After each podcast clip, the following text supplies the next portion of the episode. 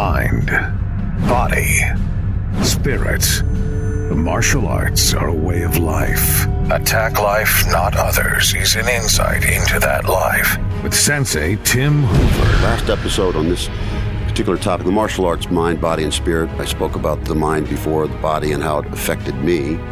And these are all topics and episodes about how my life has been wrapped around the martial arts for such a long time, you know, 45 years or so. And I think that when you do that, I'm not talking about bragging rights here, I'm just talking about experience rights. When you experience something for such a long time, you get to my age and you say, you know, I got to tell people about it because it's a good thing. There's not a lot of things you can do that blends the mind, the body, and the spirit together as one. You go to church and you do the spiritual stuff, uh, whatever your religion is, you hope that stays with you 24 7. But it's not like you go into a temple or a church and do push ups and burpees while you're there. You know, it's, that's not, that, that's not going to happen. Um, when you go and you work on the mental aspect of life, you're usually in some sort of a, an academy, uh, maybe a, a, school of instruction. It's mostly word and lectures. And your body sometimes really kind of gets tired. And then, you know, the last would be to break the physical aspect down on that. You know, you go to a gym and you work the body, you know, you maybe get on a machine, a track, or running. That's it. So to separate all three, to me, at this point in my life, is meaningless because we're made up of all three. And then when you bring all three together and you can practice them and religiously go over these things, and you do it with a good group of people on a mat uh, a couple times a week, it becomes very powerful. And so you're affecting the mind, the body, and the spirit in one place at one time, and you're being constantly reminded about what's right, whether it's the physical strength, the mental aspect of it, or digging into the, the spiritual sense. A lot of students say, well, how does the spiritual part, how does that work?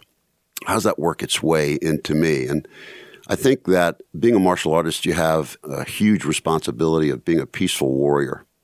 You know, if you look up the dictionary, talk about warriorship, it's, it's huge. Martial arts has been around for a long time, thousands of years.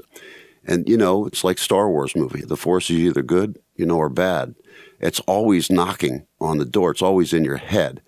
And a lot of it is based on your conscience and collectively your experience of choice of good and bad choices throughout your life. It's almost like a savings account.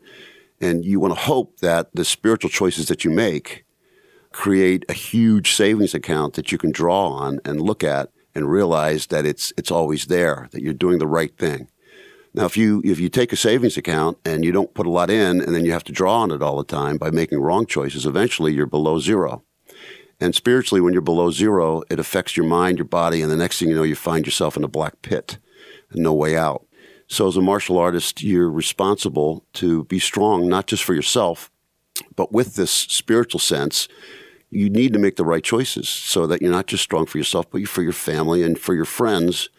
And I think that training in the martial arts spiritually, it gives you courage to make the right choices. And what I mean by that is I can remember when I was a kid, young kid, and I was, um, again, not very confident. And when you're not confident, you know, you feel like a very thin little stick that can break just by a little snap. Your choices you make sometimes are being polluted by other people's aggression. So rather than speaking out and saying, hey, you know, I don't want to do that, and you know inside of yourself that you shouldn't, you do it anyway because it's the popular decision to do.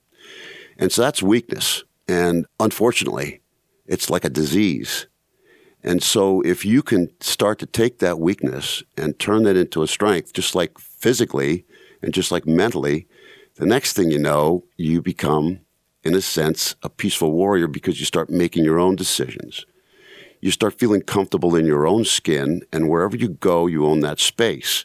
I don't care whether you're in a public or private area, about two to three feet of space, like a hula hoop, around you. The choices that you get by popular demand or popular thing to do versus what the right thing to do is all of a sudden becomes an easy choice. You just say, no, I don't want to do that because it comes back in courage that you have within your brain, within your lungs, within your stance, within your way. And you become comfortable in your skin by making the right choices. The more you make the right choices collectively, the more your savings account goes up. The more then your savings account goes up, when you get older, the more that savings account can reach out and take care of a lot of other people. And you can spread that savings account around because you've been working on it for a long time. I think the thing that we think sometimes, uh, whether money gets in the way or being afraid to stand up for what you believe, which is the right thing to say, starts to chip away. And when there's nothing left, you're below zero, there's not a lot to give. So that's what affected me at the end of the day after my body and after my mind and after having the courage and the confidence to make the right choices just changed my, my way of thinking for the good and the right way of making the world a better place. Hopefully, when I leave this earth, I can look back on it and say, yeah, I, I think maybe things are better. Maybe I affected, even if I just one person then it was uh, was a good thing. Thank you for listening to Attack Life, Not Others. Subscribe to our podcast, and for more on Sensei Hoover's way of life through the martial arts, go to hooverkarate.com. This has been a Steve Mittman social media creation. Creation, Steve Mittman, socialmedia.com.